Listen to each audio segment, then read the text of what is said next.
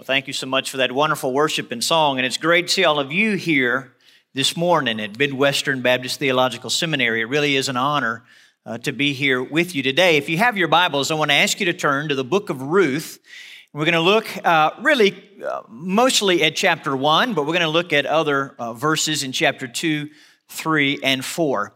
And as you're turning in your Bibles, I know that some of you are already serving vocationally in pastoral ministry, and there are others of you uh, who are hoping to serve vocationally in ministry very soon. And you probably have already realized that pastoral ministry is much more difficult, maybe, than you thought it was going to be.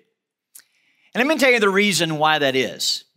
That is that the call to serve the Lord in a local church ministry is a call to minister to an assembly of God's people, not a call to manage an organization.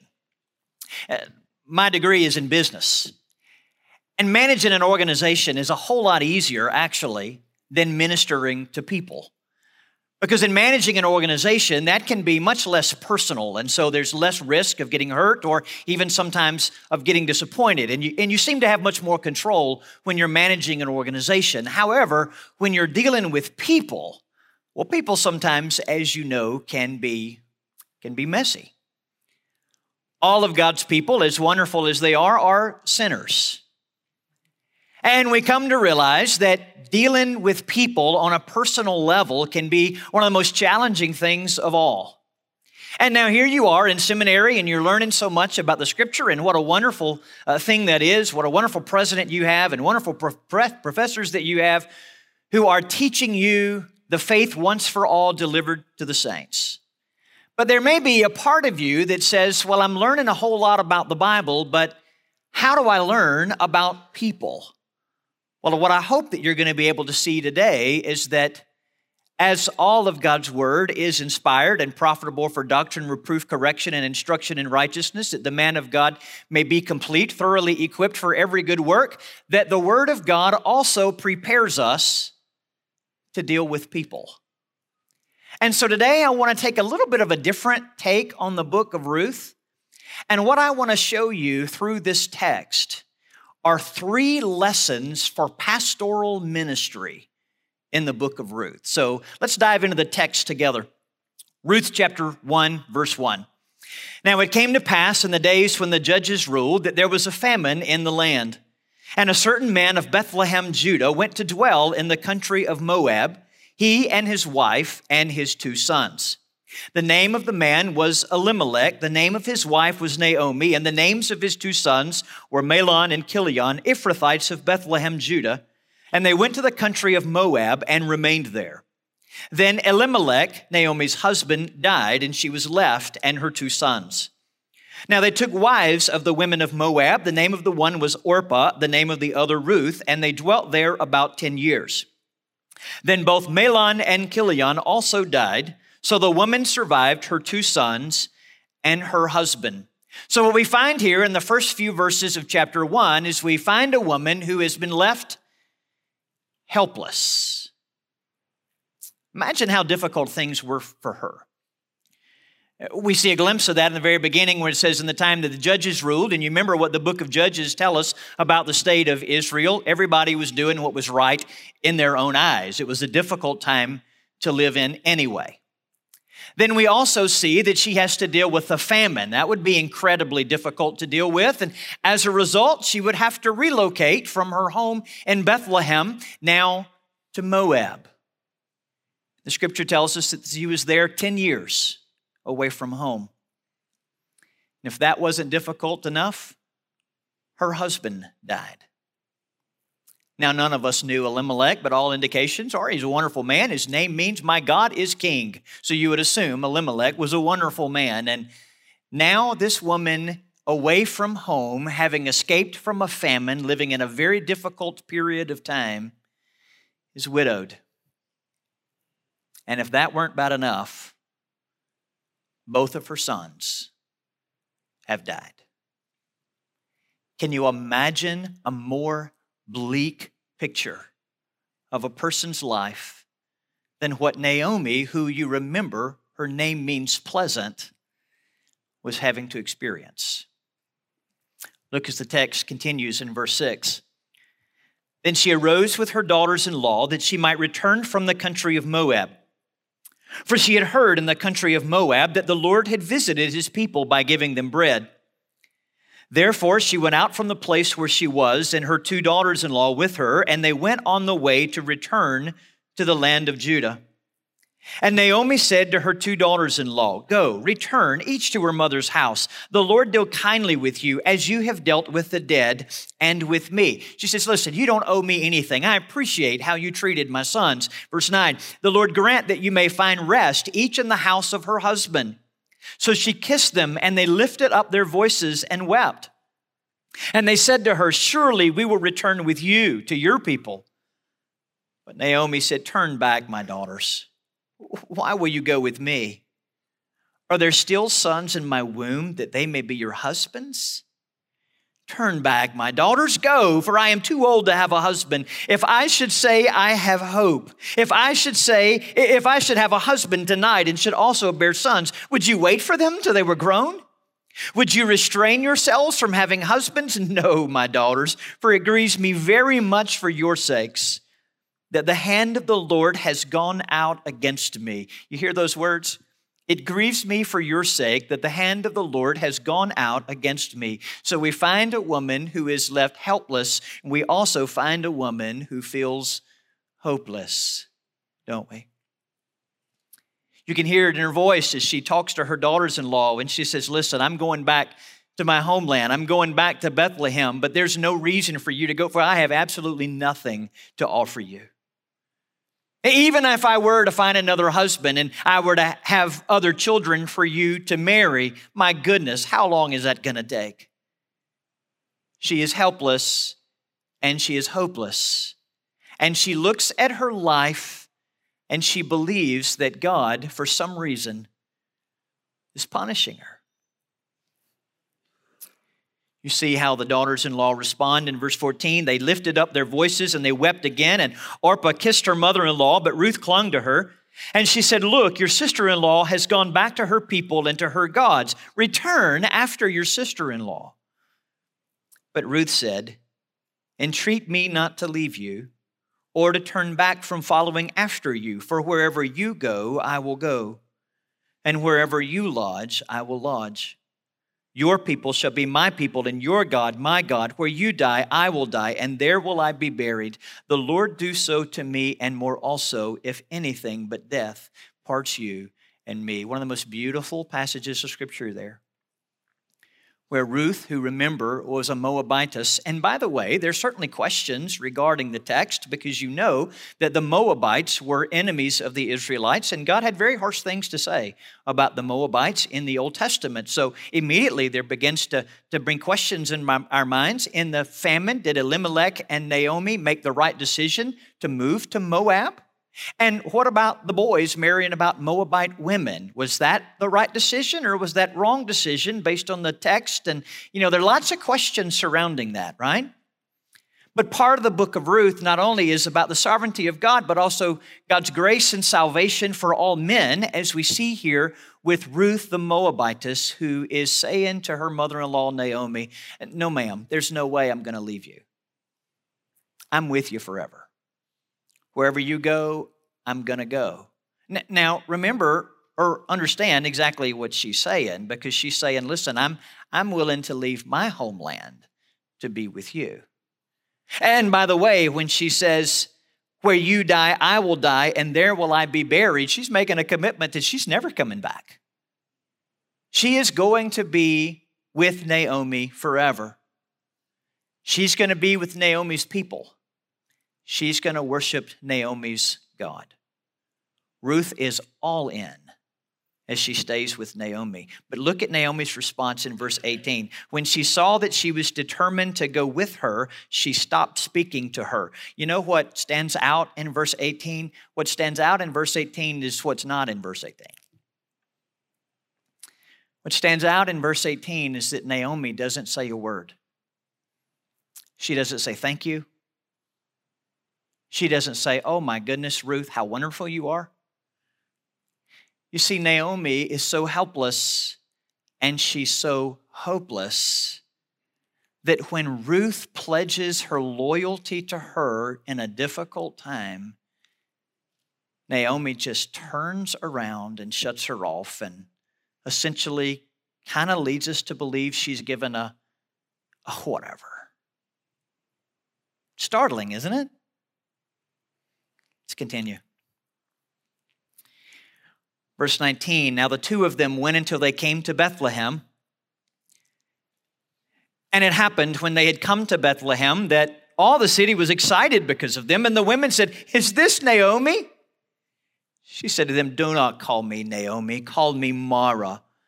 For the Almighty has dealt very bitterly with me. You know the name Naomi, as we said, means pleasant. The name Mara means bitter. Look at what she says in verse 21.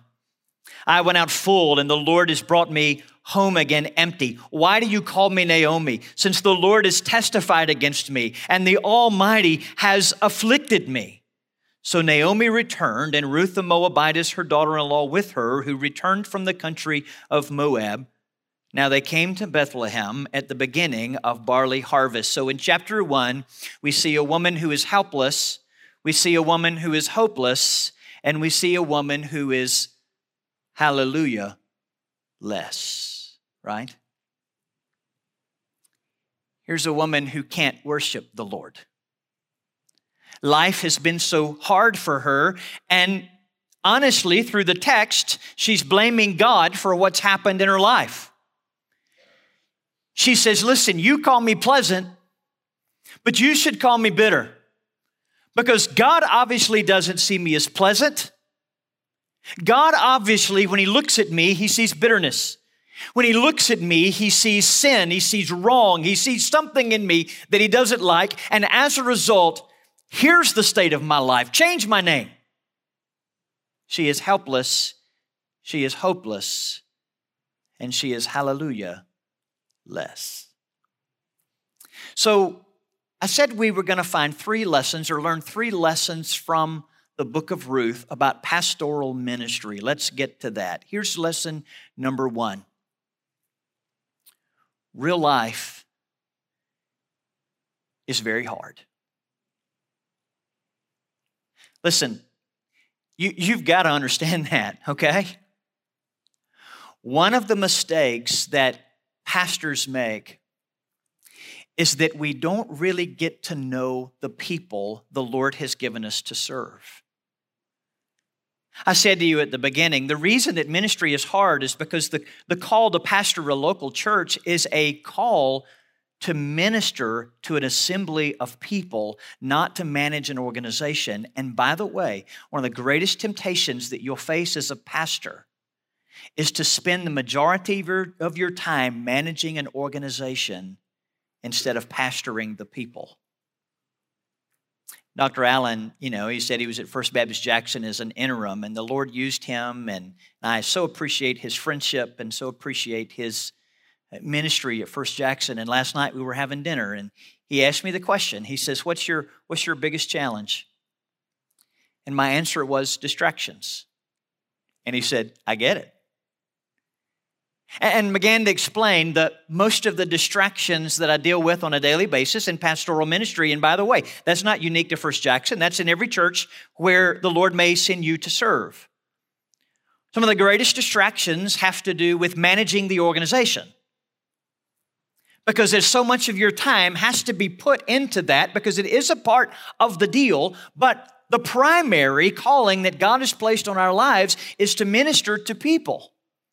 And so it's imperative that we get to know people. You may actually wonder, in my case at First Baptist Jackson, why don't you just hire somebody to do managing the organization? Well, I'll tell you why.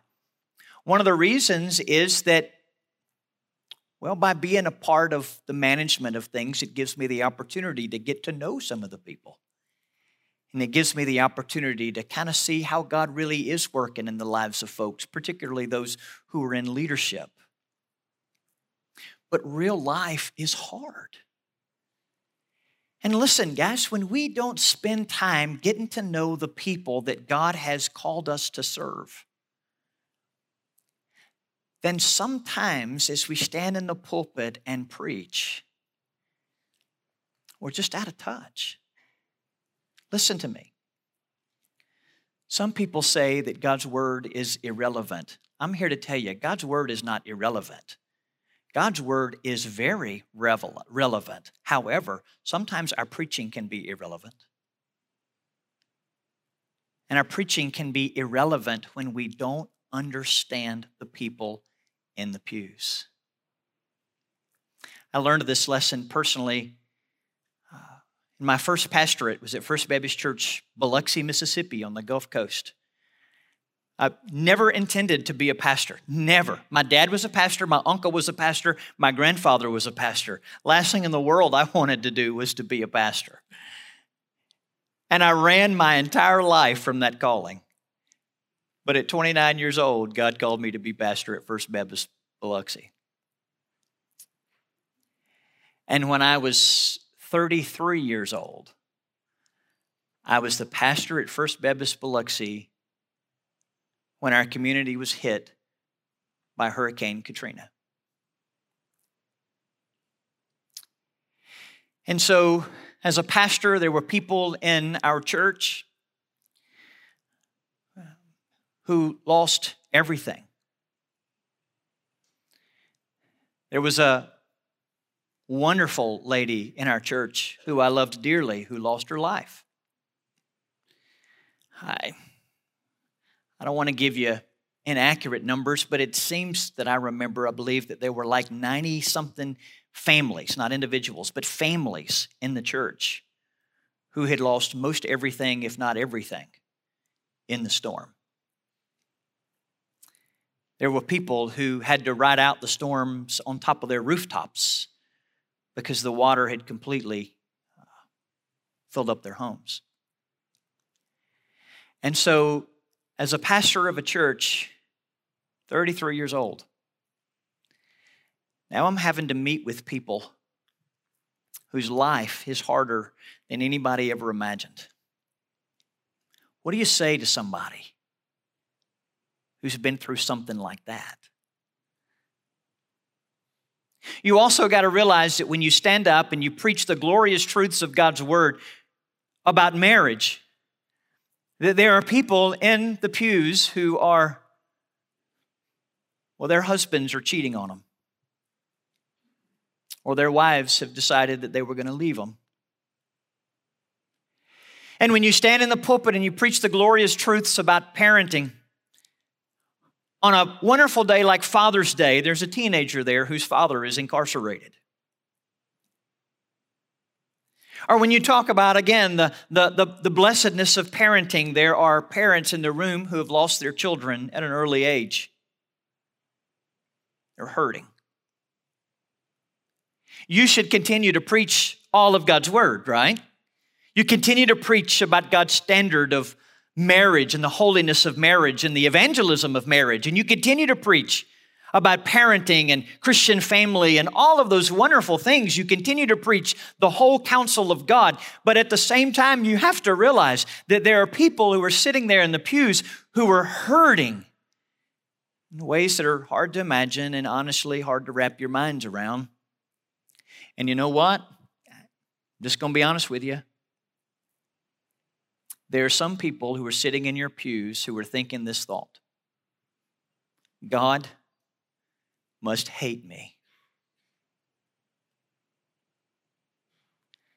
There are some people who are sitting in your pews on Sunday mornings who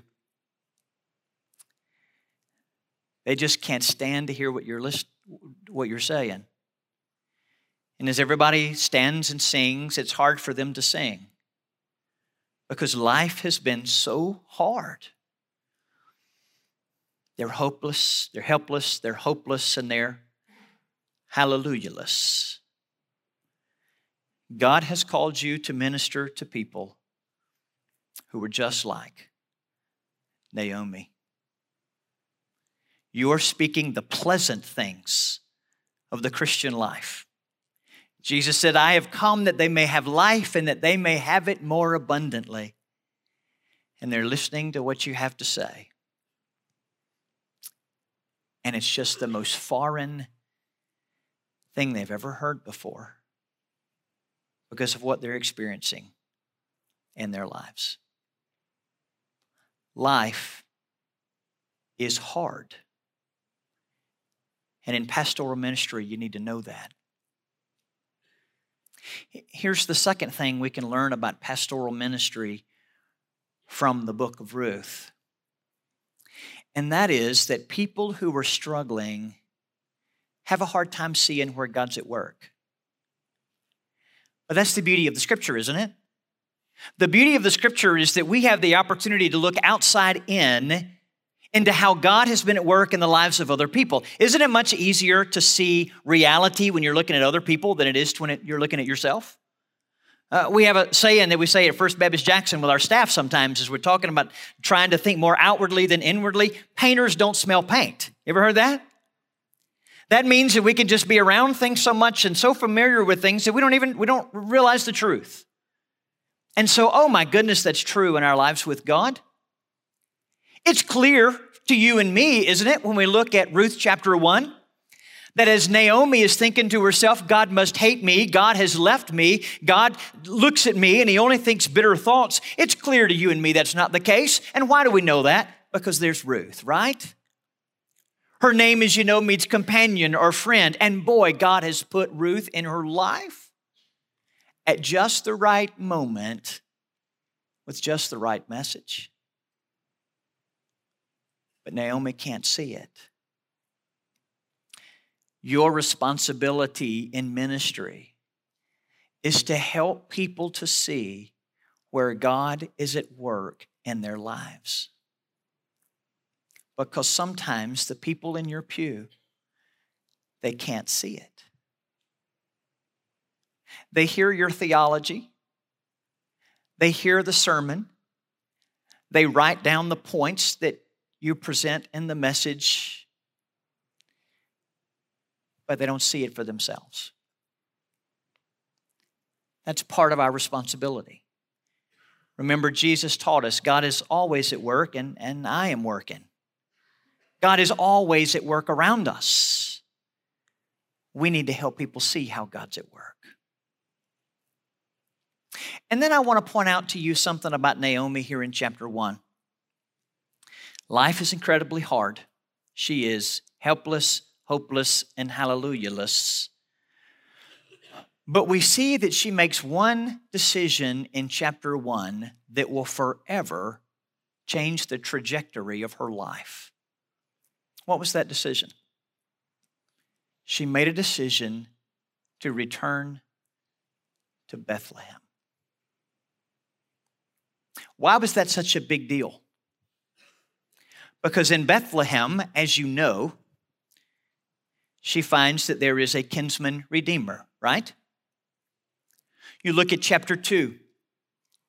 In Ruth chapter 2, Ruth goes out to glean in the fields, and she just happens, one would think. We know it's the sovereignty, the providence of God, but she comes to the field of a man named Boaz, who is actually a kinsman redeemer.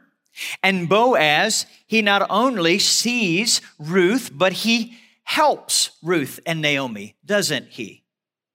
In fact, he not only allows her to glean, but he makes sure that the guys throw a little bit more in. In fact, some of the best barley for her to take back to Naomi. And look at the words of Naomi as we find in Ruth chapter 2 and verse 19. Actually, first of all, the words of Ruth. Her mother in law, oh, I'm sorry, her mother in law said to her, Where have you gleaned today and where did you work? Blessed be the one who took notice of you. And here's the words of Ruth. So she told her mother in law with whom she had worked and said, The man's name with whom I work today is Boaz. Now look at what Naomi says in verse 20. Naomi said to her daughter in law, Blessed be he of the Lord who has not forsaken his kindness to the living and the dead. And Naomi said to her, This man is a relation of ours, one of our close relatives. So when Naomi returns to Bethlehem, she finds a kinsman redeemer who provides her help.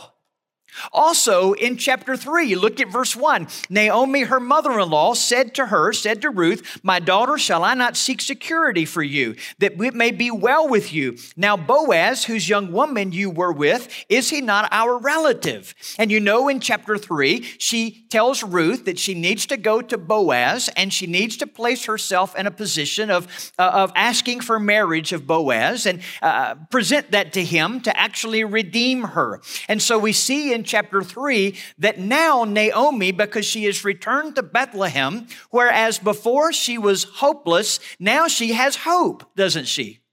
Now she sees that maybe God hasn't left her alone. Maybe God can use her. Maybe God is going to do something great in her life. And then, as you know, in chapter 4, Boaz does redeem Ruth.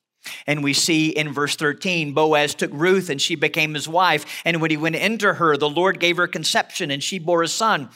Then the women said to Naomi, Blessed be the Lord who has not left you this day without a close relative, and may his name be famous in Israel, and may he be to you a restorer of life and a nourisher of your old age. For your daughter in law, who loves you, who is better to you than seven sons, has borne him. Then Naomi took the child and laid him on her bosom, and he became a nurse to him. Also, the neighbor women gave him a name, saying, There is a son born to Naomi, and they called his name Obed. He he is the father of Jesse, the father of David. So we see when Naomi returns to Bethlehem, she finds the kinsman redeemer who provides help. She finds the kinsman redeemer who provides hope. And now she finds through the kinsman redeemer that she has her hallelujah back, doesn't she?